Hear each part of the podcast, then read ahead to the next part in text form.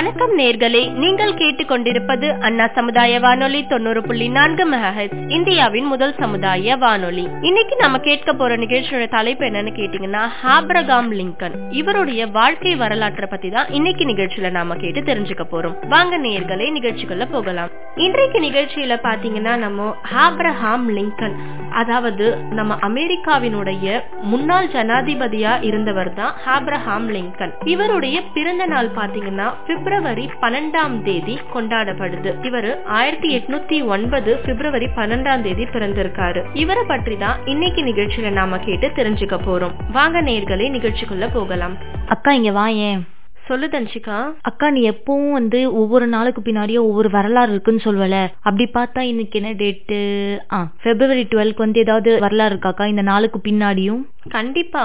ஒவ்வொரு நாட்களுக்கு பின்னாடியும் பாத்தீங்கன்னா ஒவ்வொரு வரலாறு இருக்கு. அதை நம்ம யாரும் கண்டுக்கிறதே இல்ல. அதனாலதான் அட்லீஸ்ட் நீயாவது எனக்கு தெரிஞ்சதை உன்கிட்ட சொல்லலாம். நீயாவது ஏதோ கொஞ்சம் தெரிஞ்சுப்ப அப்படின்னு சொல்லிட்டு ஒவ்வொரு நாளைக்கு பின்னாடியும் என்னென்ன வரலாறு இருக்கு அப்படின்ட்டு நான் உனக்கு டெய்லி சொல்லிட்டு வரேன். பரவாயில்ல. இன்னைக்கும் நீ கரெக்டா ஞாபகம் வச்சுட்டு நீயே வந்து கேக்குற. இன்னைக்கு பிப்ரவரி பன்னெண்டாம் தேதி. இந்த நாளுக்கு பின்னாடி என்ன வரலாறு இருக்குன்னு தானே நீ தெரிஞ்சுக்கணும்னு ஆசைப்படுற? ஆமாங்கா. இந்த மாதம் இந்த பிப்ரவரி மாதம் பாத்தீங்கன்னா அமெரிக்க வரலாற்றிலேயே மிக முக்கியமான நபர்களில் ஒருவரான ஜனாதிபதி ஆப்ரஹாம் லிங்கனின் பிறந்த நாள் தான் இந்த மாதத்துல வருது. அதாவது பிப்ரவரி பன்னெண்டாம் தேதி கொண்டாடப்படுது. ஓகேவா? ஆப்ரஹாம் லிங்கன் பாத்தீங்கன்னா பதினாறாவது ஜனாதிபதியா இருந்திருக்காரு அமெரிக்காவுல. ஓ அமெரிக்காலயா? ம் ஆமா. இவர் பிறந்த தினம் தான் இன்று பிப்ரவரி பன்னெண்டு. ஓகேவா? இவரு ஆயிரத்தி எட்நூத்தி ஒன்பதுல பிறந்திருக்காரு. ஆயிரத்தி எட்நூத்தி ஒன்பது ஆ ஓகேக்கா. சரிக்கா இந்த டேட் பின்னாடி இந்த வரலாறு சொல்லிட்டேன் அவருக்கு பின்னாடி என்ன வரலாறு இருக்கு? அதையும் நீ சொல்லுக்கா. ஆப்ரகாமின் வாழ்க்கை வரலாற்றை பத்தி இப்ப நம்ம தெரிஞ்சுப்போம். ஆப்ரகாம் லிங்கன் வந்து யுஎஸ்ல உள்ள கென்டக்கி அப்படின்ற ஸ்டேட்ல உள்ள ஒரு கிராமத்துல தான் பிறக்கிறாரு. அவருடைய குடும்பம் பார்த்தா அடிக்கடி வந்து இடம்பெயர்றாங்க. அவருடைய இளமை காலத்துல பார்த்தா அவர் வந்து ராபின்சன் குரூசோ ஈசோஃபின் கட்டுக்கதைகள் அதுக்கப்புறமா பைபிள் இந்த மாதிரியான புத்தகங்கள்லாம் வாசிக்கிறதுல அவருக்கு நிறைய இன்ட்ரெஸ்ட் இருந்திருக்கு. அதே மாதிரி வந்து அவர் வந்து படிக்கிறதுலயும் அவருக்கு நல்ல இன்ட்ரெஸ்ட் இருந்திருக்கு அப்படின்னே சொல்லலாம். ஆனா அவர் வந்து கிராமத்துல இருக்கிறதுனால அங்க ஸ்கூல் வசதி எல்லாம் அவ்வளவா இருக்காதுல்ல. அதனால அவரால் வந்து ரெகுலரா ஸ்கூலுக்கு எல்லாம் போக முடிய காணும். அங்க ஸ்கூல் வசதி எல்லாம் இல்லாதனால எப்பவாவது தான் போக முடியற மாதிரி இருந்திருக்கு. அதுவே ரொம்ப தூரம் போயிட்டு அந்த மாதிரி. ஆனாலும் பாத்தீங்கன்னா ஆப்ரகாம் லிங்கன் வந்து கணிதம் சமூக அறிவியல் வரலாறு இந்த பாடங்கள் எல்லாம் வந்து தனக்கு தானே வந்து கற்பிக்க தொடங்கி இருக்காரு அவராவே வந்து படிக்க ஆரம்பிச்சிருக்காரு.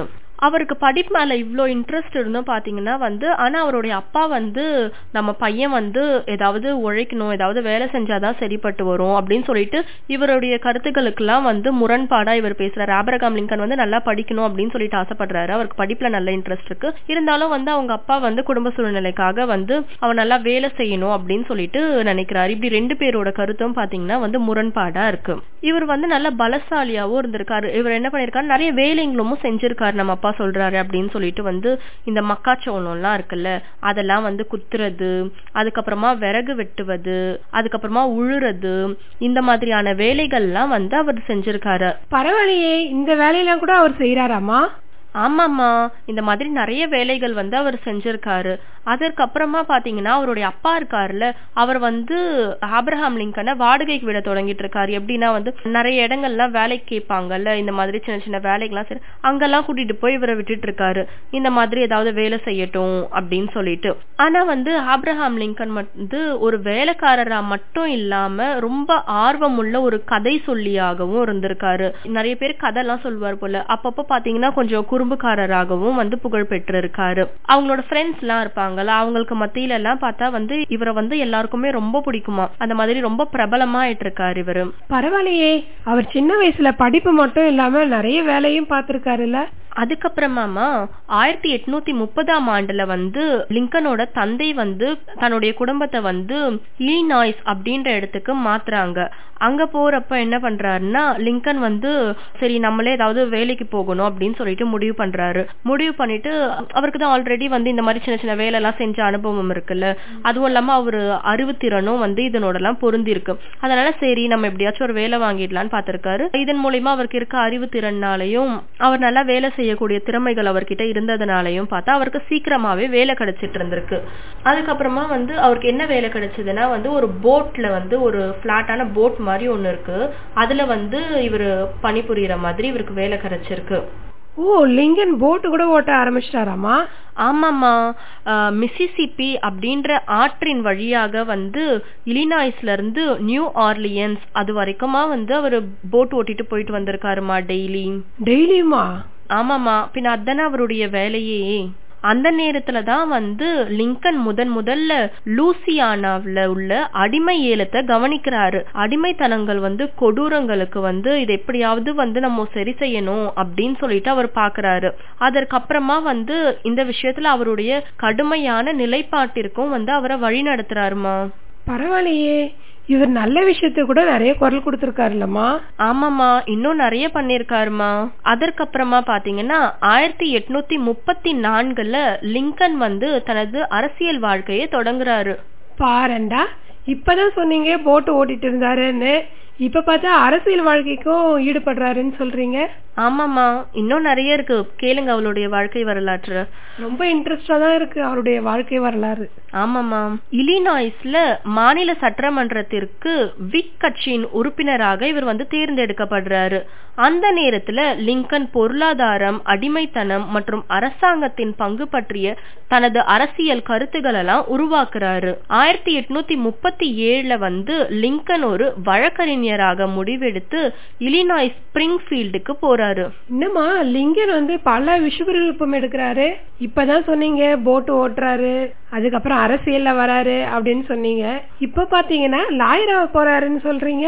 ஆமாமா இன்னும் நிறைய இருக்கு. கேளுங்க இன்ட்ரெஸ்டிங்கா இருக்கும். இலினாய்ஸ்ல உள்ள ஸ்பிரிங்ஃபீல்டுக்கு போறாருன்னு சொல்லல. அதுக்கப்புறமா என்ன ஆகுதுன்னா ஆயிரத்தி எட்நூத்தி நாற்பத்தி நான்கு அப்படி இருக்கும். அந்த வருடங்கள்ல பாத்தீங்கன்னா ஹாப்ரகாம் லிங்கன் வந்து வில்லியம் ஹெர்டன் அப்படின்றவரு கூட சேர்ந்து தனது சொந்த சட்ட நிறுவனத்தை வந்து உருவாக்குறாரு. ஆனாலும் வந்து அரசியலோட லிங்கனை இழுக்குது அப்படின்னே சொல்லலாம். ஆயிரத்தி எட்நூத்தி நாற்பத்தி ஏழுல இருந்து ஆயிரத்தி எட்நூத்தி நாற்பத்தி ஒன்பது வரைக்கும் அவர் அமெரிக்க பிரதி பிரதிநிதிகள் சபையில வந்து பணியாற்றாரு. ஆனால் வந்து அது ஒரு சுருக்கமான மற்றும் குறிப்பிடத்தக்க ஓட்டமாக தான் இருந்திருக்கு.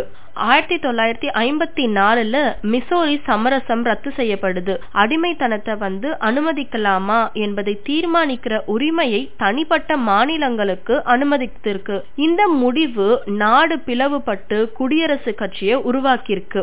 மேலும் பாத்தீங்கன்னா அவர் குடியரசு கட்சியிலையும் சேர்றாரு. அதற்கப்புறமா ஆயிரத்தி எட்நூத்தி ஐம்பத்தி எட்டாம் ஆண்டுல லிங்கன் நீண்ட கால செனட்டர் ஸ்டீஃபன் டக்ளஸ் அமெரிக்கா செனட்டில் தனது இருக்கைக்கு சவால் விடுவிக்கிறாரு. இந்த பிரச்சாரத்துல ரெண்டு பேருக்கும் இடையில உள்ளுறவான ஒத்திகைகை அதுக்கப்புறமா வந்து தகவல் அறிந்த உரையாடல் இதெல்லாம் வழங்க ஏழு விவாதங்கள் வந்து இடம்பெறுது. இந்த விவாதங்கள்லாம் பாத்தீங்கன்னா மக்களிடையே மிகவும் பிரபலமான ஒன்னா மாறி இருக்கு மேலும் பாத்தீங்கன்னா அவை இன்னும் வந்து செய்தித்தாள்கள் அதுக்கப்புறமா பிற வெளியீடுகளால வந்து மூடப்படுது. உண்மையிலே சொல்லணும்னா வந்து அவை இன்னும் வந்து அமெரிக்க வரலாற்றுல மிகவும் செல்வாக்கு மிக்க விவாதங்களா தான் கருதப்படுது. அவங்க அப்ப வச்ச விவாதங்கள்லாம் அமெரிக்காவில செல்வாக்கா இருந்ததா? ஆமாமா ஆனாலும் பாத்தீங்கன்னா இறுதியில வந்து டக்ளஸிடம் லிங்கன் வந்து தோத்துடுறாரு. தோத்துடுறாரா? ஐயோ அதற்கப்புறமா வந்து ஆயிரத்தி எட்நூத்தி அறுபதுல சிகாகோவுல நடந்த குடியரசு கட்சியின் தேசிய மாநாட்டின் போது லிங்கன் குடியரசு கட்சியின் ஜனாதிபதிக்கான வேட்பாளர் ஆகிறாரு. தேர்தல்ல மீண்டும் டக்ளஸையே எதிர்கொள்றாரு. இந்த முறை முடிவுகள் வந்து வித்தியாசமா இருந்திருக்கு. லிங்கன் முன்னூத்தி மூணு தேர்தல் வாக்குகள்ல நூத்தி எண்பது மக்கள் வாக்குகளில் நாற்பது சதவீதத்தை பெற்றிருக்காரு. மேலும் அவர் அமெரிக்காவின் பதினாறாவது ஜனாதிபதியாக பெயரிடப்பட்டாரு. அதற்கப்புறம் இன்னும் அவரு களமிறங்க வேண்டியிருந்திருக்கு. இப்பதான் அந்த தேர்தல்ல தோத்துட்டாரு அப்படின்னு சொல்லிட்டு சொன்னீங்க. அதுக்கப்புறம் பார்த்தா அடுத்த தேர்தல ஜனாதிபதியாவே ஆயிட்டாருன்னு சொல்றீங்க. ரொம்ப சிறப்பு மிக்கதா இருக்குது இல்லம்மா இது? ஆமாமா நம்பவே முடியல பாருங்களேன். எங்க ஒரு ஏழ்மையான குடும்பத்துல பிறந்து அதுக்கப்புறமா வந்து படகு ஓட்ட ஆரம்பிச்சு அதுக்கப்புறமா அரசியல்ல ஈடுபட்டு இந்த அளவுக்கு ஒரு முன்னேறி ஜனாதிபதியாவே ஆயிருக்காருன்னா எனக்கே வந்து இதெல்லாம் தெரிஞ்சுக்கும் போது ரொம்ப ஆர்வமா இருந்துச்சுமா அதற்கப்புறமா வந்து அவர் பதவியேற்ற முதல் இரண்டு மாதங்களுக்குள்ள ஏழு மாநிலங்கள் யூனியனிலிருந்து பிரிந்துடுச்சு. அதுக்கப்புறமா உள்நாட்டு போர் தீவிரமாக தொடங்கியிருக்கு. அதிர்ஷ்டவசமா லிங்கன் வந்து தயாரா இருந்திருக்காரு. உள்நாட்டு போர் வந்து தெற்குல வெடிக்க தொடங்கிய போது லிங்கன் கருவூலத்துல இருந்து ரெண்டு டாலர் மில்லியனை பகிர்ந்தளித்திருக்காரு எல்லாருக்குமே. ராணுவ சேவைகளையும் வந்து எழுபத்தி அஞ்சாயிரம் தன்னார்வலர்களுக்கு ஒதுக்கப்பட்டிருக்கு. மேலும் பாத்தீங்கன்னா அவர் கூட்டமைப்பு அனுதாபிகள் என்று சந்தேகப்படுகிறவர்கள் விரைவாக கைது செய்யணும் அப்படின்னு சொல்லிட்டு அனுமதித்திருக்காரு. எனதான் அவருடைய விரைவான தீர்க்கமான நடவடிக்கைகள் இருந்தாலும் பாத்தீங்கன்னாலும் லிங்கன் வந்து தனது சொந்த ஜனாதிபதி அமைச்சரவை உட்பட ஒவ்வொரு திருப்பத்திலும் வந்து எதிர்ப்பை எதிர்கொள்றாரு. ஆமா நல்லவன்னு இருந்தா எதனா எதிர்ப்புகள் வந்துன்னு தானே இருக்கும். அதேதான் லிங்கன் வாழ்க்கையிலே நடக்குது போல. ரொம்ப சரியா சொன்னீங்கம்மா. பாரம்பரியத்திற்கு மாறாக லிங்கன் வந்து அரசியல் எதிரிகளையும் போட்டியாளர்களையும் தேர்ந்தெடுக்கிறாரு. அவர் விரும்பியதை கொடுப்பதற்கு பதிலாக அவர்கள் அமெரிக்காவின் நலன்களுக்காக விவாதம் செய்து போராடினார்கள். மேலும் பாத்தீங்கன்னா நாடு அதற்கு சிறப்பாக இருந்திருக்கு. அதற்கு பிறகு ஆயிரத்தி எட்நூத்தி அறுபத்தி மூணாம் ஆண்டுல இரண்டு வருட போருக்கு பிறகு லிங்கன் விடுதலை பிரகடனத்தை வெளியிடுறாரு. அடிமைகளாக வைத்திருக்கும் அனைத்து நபர்களும் இனிமேல் சுதந்திரமாக இருப்பார்கள் அப்படின்னு சொல்லிட்டு அறிவித்திருக்காரு. இது அமெரிக்கா வரலாற்றிலேயே வந்து ஒரு மகத்தான தருணம் அப்படின்னே சொல்லலாமா? நாடு முழுவதும் பரவி வரும் சமத்துவ இயக்கத்திற்கு குரல் கொடுத்திருக்காரு. அதற்கப்புறமா போர் மூன்றதால வந்து லிங்கனின் நம்பிக்கை வந்து கொஞ்சம் அசைஞ்சிருக்கு. அவர் வந்து ஒரு தடவை தான் ஜனாதிபதியா இருப்போம் அப்படின்னு சொல்லிட்டு நினைச்சிருக்காரு. ஆனா ஆயிரத்தி எட்நூத்தி அறுபத்தி நான்குல தேர்தல் வந்த போது லிங்கன் வியக்கத்திற்கு முறையில் ஐம்பது ஐம்பத்தி ஐந்து சதவீத வாக்குகளை பெற்று வெற்றி பெற்றிருக்காரு. ஏப்ரல் ஆயிரத்தி எட்நூத்தி அறுபத்தி அஞ்சுல உள்நாட்டு போர் முடிவுக்கு வந்திருக்கு. ஜென்ரல் ராபர்ட் ஈலி தனது படையை சரணடைந்திருக்காரு. மற்றும் அனைத்து நோக்கங்களுக்காகவும் போர் முடிந்திருக்கு. அவருக்கு பின்னால இருந்த கொடிய போருடன் வந்து லிங்கன் விரைவாக நாட்டை மீண்டும் ஒன்றிணைக்க விரும்பியிருக்காரு. இந்த சேதமடைஞ்ச தெற்கை விரைவாக எப்படியாவது மறுகட்டமைக்கணும் அப்படின்னு சொல்லிட்டு அதற்கான வேலைகள் எல்லாமும் தொடங்கியிருக்காரு. அந்த வேலைகள்லாம் தொடங்கியிருக்காரு. ஆனாலும் பாத்தீங்கன்னா வந்து அவர் இந்த தொடங்கியதை வந்து முடிக்கிறதுக்கான வாய்ப்பு அவருக்கு கிடைக்காமலே போயிடுச்சு. ஏன் அவரால முடிக்க முடியாம போயிடுச்சு? ஏன்னா லிங்கன் சில நாட்களுக்கு பிறகு வாஷிங்டன் டிசில ஒரு நாடகத்துல கலந்து கொண்ட போது அவரை படுகொலை செஞ்சிடுறாங்க. இதனோட லிங்கனின் வாழ்க்கை வரலாறு முடிவு பெறுது. இவ்வளோ நேரம் இந்த கதையை இன்ட்ரெஸ்டா கேட்டுன்னு வந்தேன் இப்ப பார் கடைசியில ரொம்ப சோகமான முடிவா இருக்குதுல்ல லிங்கனுடைய வாழ்க்கை. ஆமாம்மா. நானே இதை படிச்சு தெரிஞ்சுக்கும் போது எனக்கு ரொம்ப கஷ்டமா தான் இருந்துச்சு. அம்மா ஆப்ரகாம் லிங்கனை பற்றிய சில சுவாரஸ்யமான உண்மைகள் நான் சொல்றேம்மா. இது கூட நான் படிச்சிருந்தேம்மா.